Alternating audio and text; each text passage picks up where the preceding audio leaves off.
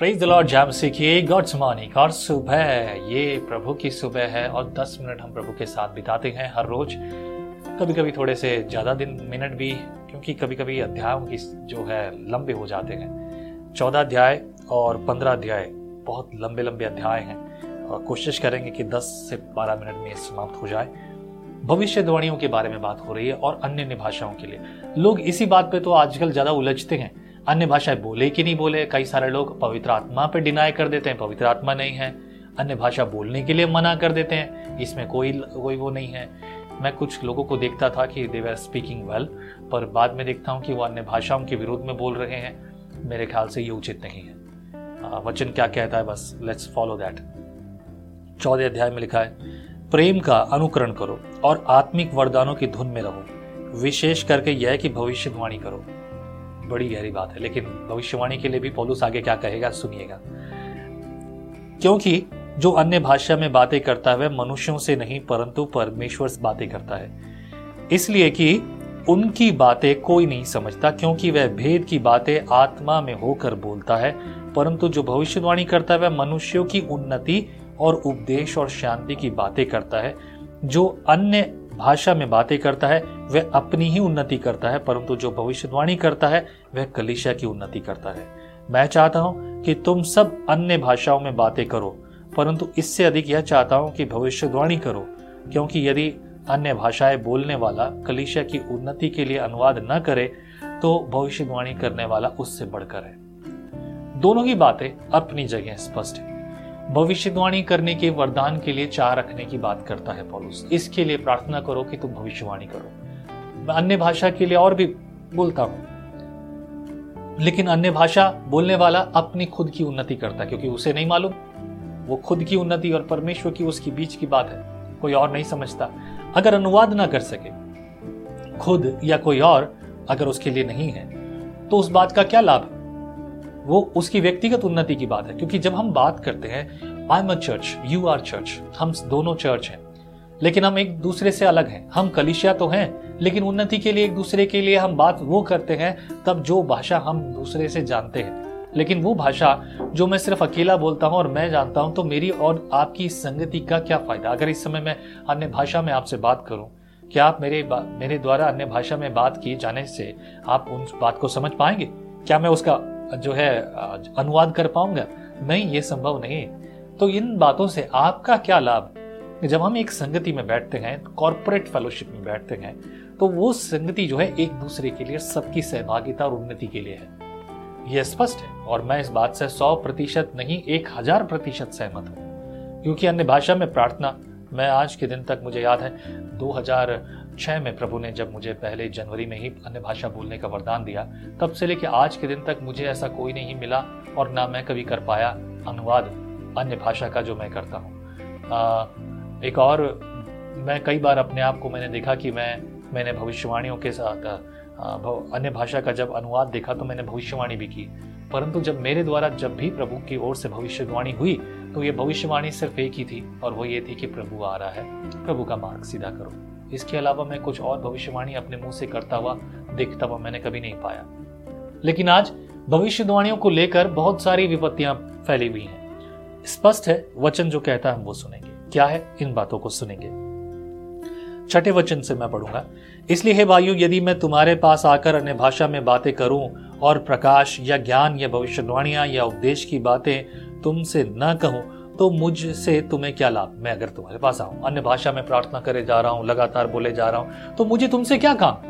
मैं आपको ये कहूँगा, जैसा पॉलूस कहता है, मुझसे बढ़कर शायद आप में से कोई नहीं होगा अन्य भाषा में प्रार्थना करने वाला, उतना अधिक मैं करता हूँ। ठीक वैसा जैसा पॉलूस कहता है। लेकिन फिर भी, जैसा लिखा है, मैं तुम्हारे पास बैठा हूँ और बैठकर मैं अन्य भाषा में बात कर रहा हूँ, अन्य भाषा बोले जा रहा हूँ, आप क्या कहोगे? बहुत समय हो गया, यहाँ बैठने का कोई फ़ायदा नहीं, क्योंकि यह आपकी अकेले की सभा है। क्या लाभ? आगे सातवें वचन में, इसी प्रकार यदि निर्जीव वस्तुएँ भी जिनसे ध्वनि निकलती है, जैसे बांसुरी या बीन, यदि उनके स्वरों में भेद ना हो तो जो फूका या बजाया जाए, वह कैसे पहचाना जाए? मतलब बांसुरी भी जो है, बीन की तरह आवाज़ निकाले, बीन बांसुरी की तरह निकाले, गिटार बांसुरी या बीन की तरह आवाज़ निकाले तो क्या फ़ायदा? तो जिसका जैसा है, वो वैसा ही है। आगे नौ वचन में लिखेंगे, ऐसे ही तुम भी यदि जीव के साफ़ साफ़ बातें ना करो, जीव से तो जो कुछ कहा जाता है, वह कैसे समझ, समझा जाएगा? तुम, वह तो हवा से बातें करने वाले ठहरोगे।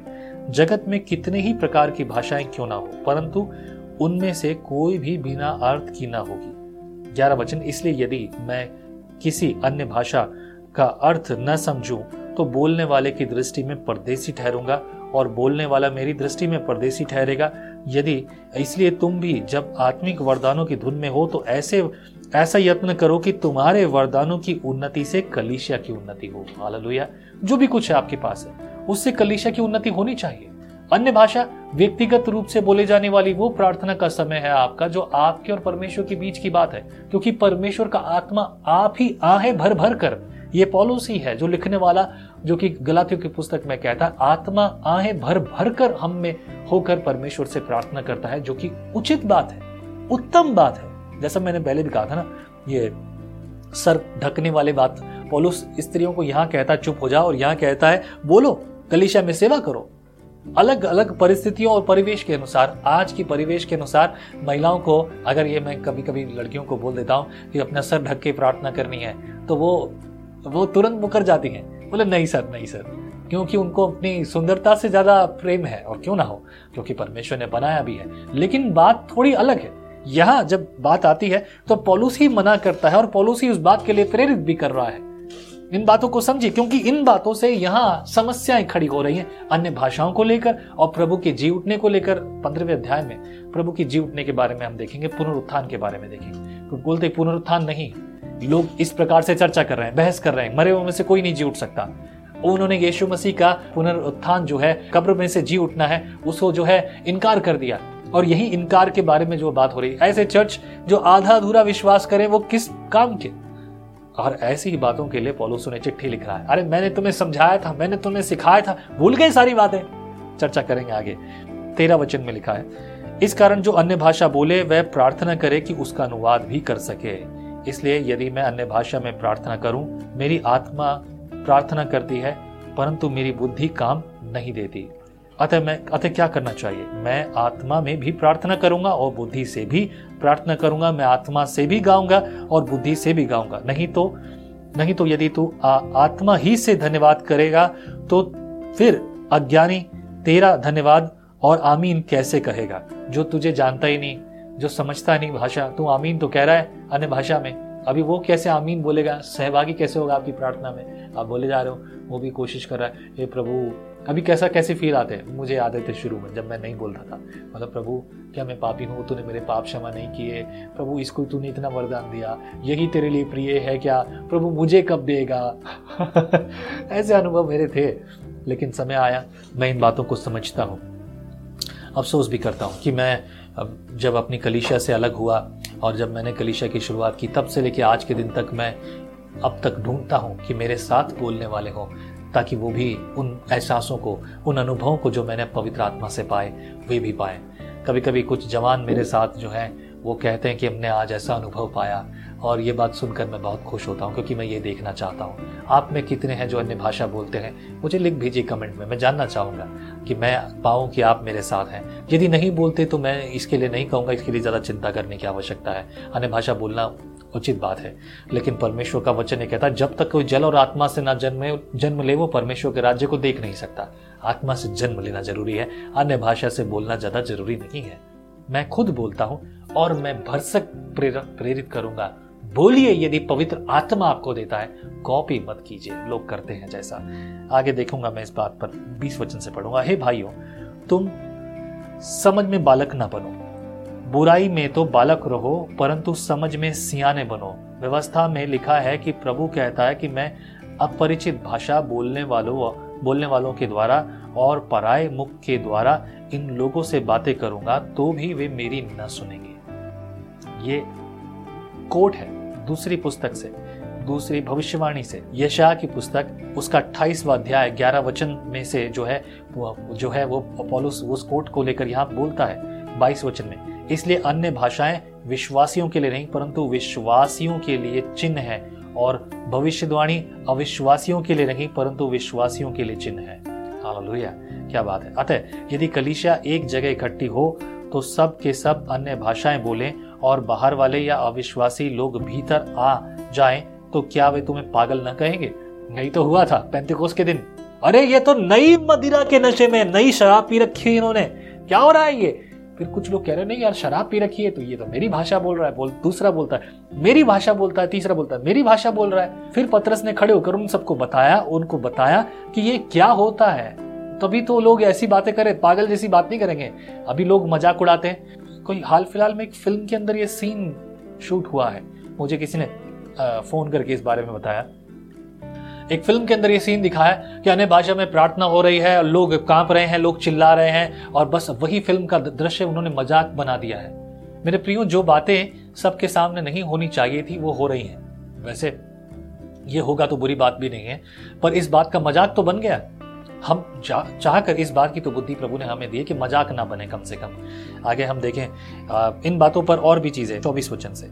परंतु यदि सब भविष्यवाणी करने लगे और कोई अविश्वासी या बाहर वाला मनुष्य भीतर आ जाए तो सब उसे दोषी ठहरा देंगे और परख लेंगे और उसके मन के भेद प्रकट हो जाएँगे और जब वह मुँह के बल गिरकर परमेश्वर को दंडवत करेगा और मान लेगा कि सचमुच परमेश्वर तुम्हारे बीच में है।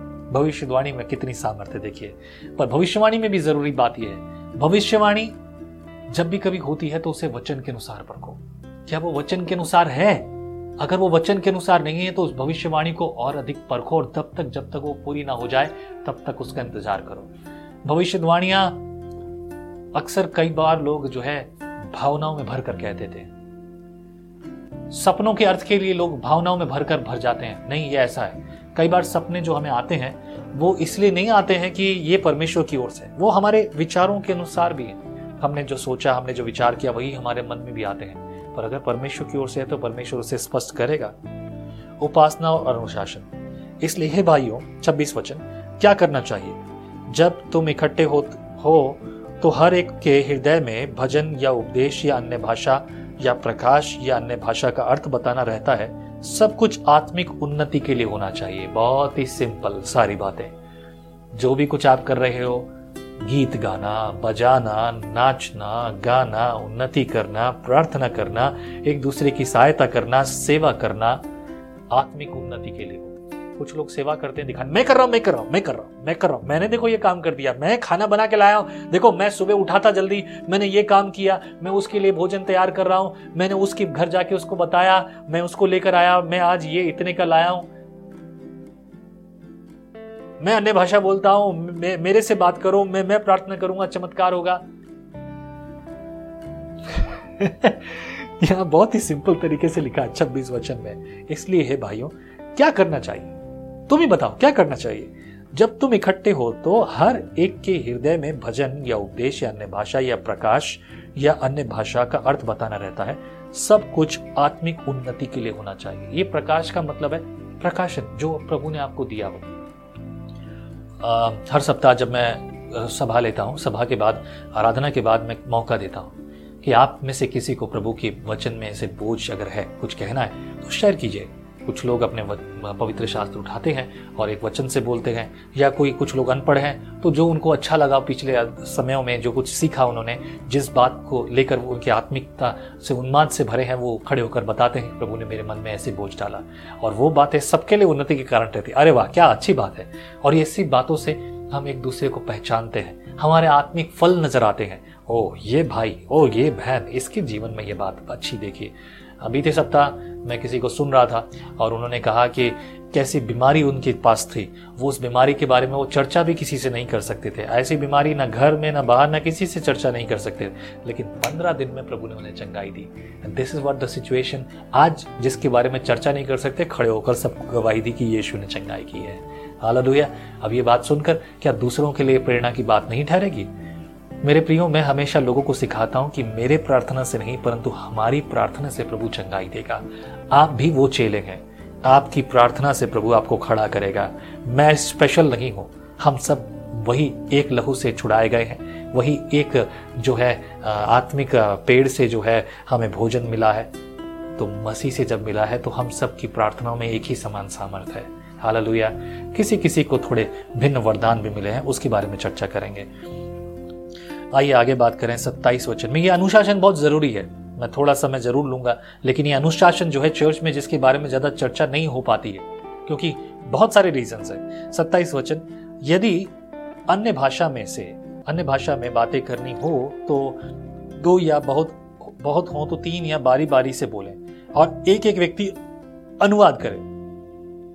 अगर अनुवाद ना करे तो शांत हो जाइए।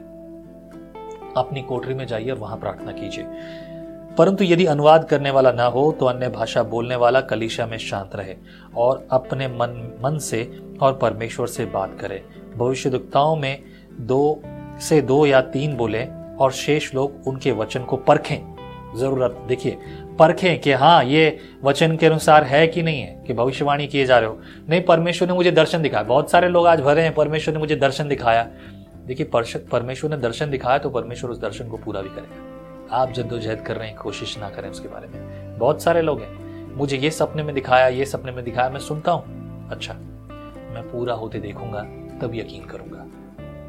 क्योंकि ऐसा ना हो, तुम्हारे दर्शन के कारण मुझे जो है नीचा देखना पड़े। वाह, क्या बात है। मैं परखता हूँ हमेशा इस बात को। क्या ये ऐसा है? मैं समय देता हूँ और समय सब कुछ स्पष्ट कर देता है। और प्रभु की महिमा इस बात से प्रकट हो। धन्यवाद, उसने पहले ये सिखाया। 29 वचन भविष्य में से दो या तीन बोले और शेष उनके वचन को परखें। परंतु यदि दूसरे पर जो बैठा है, कुछ ईश्वरीय प्रकाश हो, यानी प्रेरणा हो, ऐसी बोझ, ऐसी बात हो, जो वो कुछ कह रहा है तो पहला चुप हो जाए, क्योंकि तुम सब एक एक करके भविष्यवाणी कर सकते हो ताकि सब सीखें और सब शांति पाए और भविष्यवक्ताओं की आत्मा भविष्यवक्ताओं के वश में है, क्योंकि परमेश्वर गड़बड़ी का नहीं, परंतु शांति का परमेश्वर है। हालेलुया। गड़बड़ी फैलाने के लिए नहीं।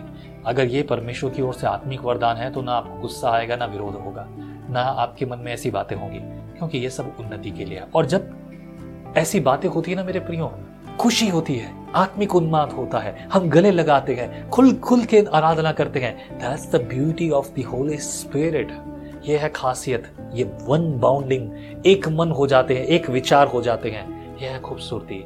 I have experienced a lot मैंने बहुत अनुभव किया है। आज के दिन तक, जब आत्मा में लोग उभारे जाते हैं, वो उछल जाते हैं, नाचते हैं, और वो खुशी जो उनके अंदर आत्मा से होती है, वो फैलती है।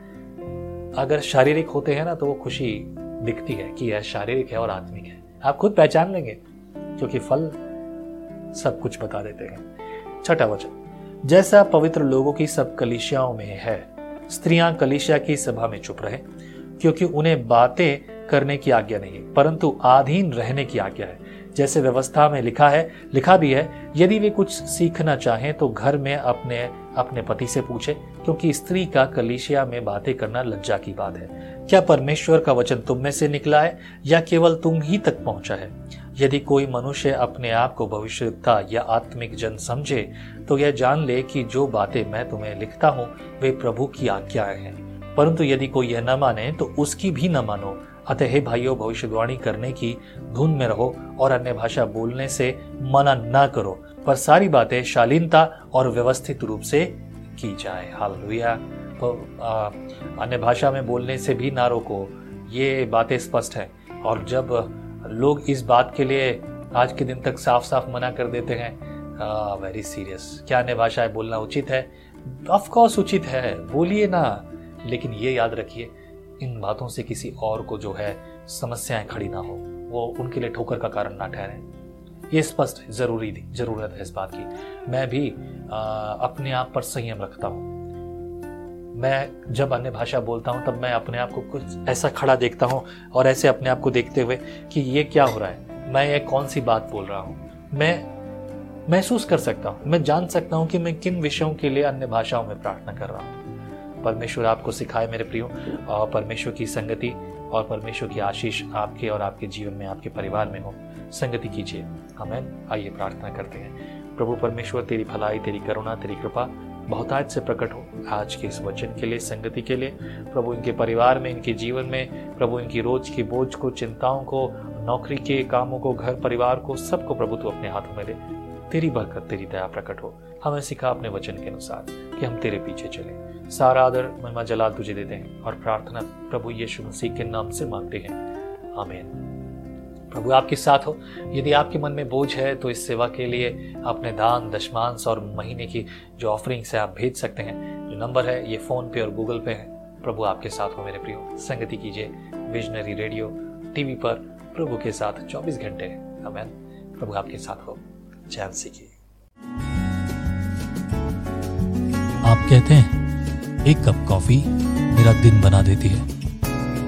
पर आपका मॉर्निंग डिवोशन विजनरी रेडियो और टीवी पर आपकी ज़िंदगी बना सकता है। हम हमेशा सोचते हैं कि शायद मैं भी बाइबल कॉलेज जाकर बाइबल को अच्छे से सीखता।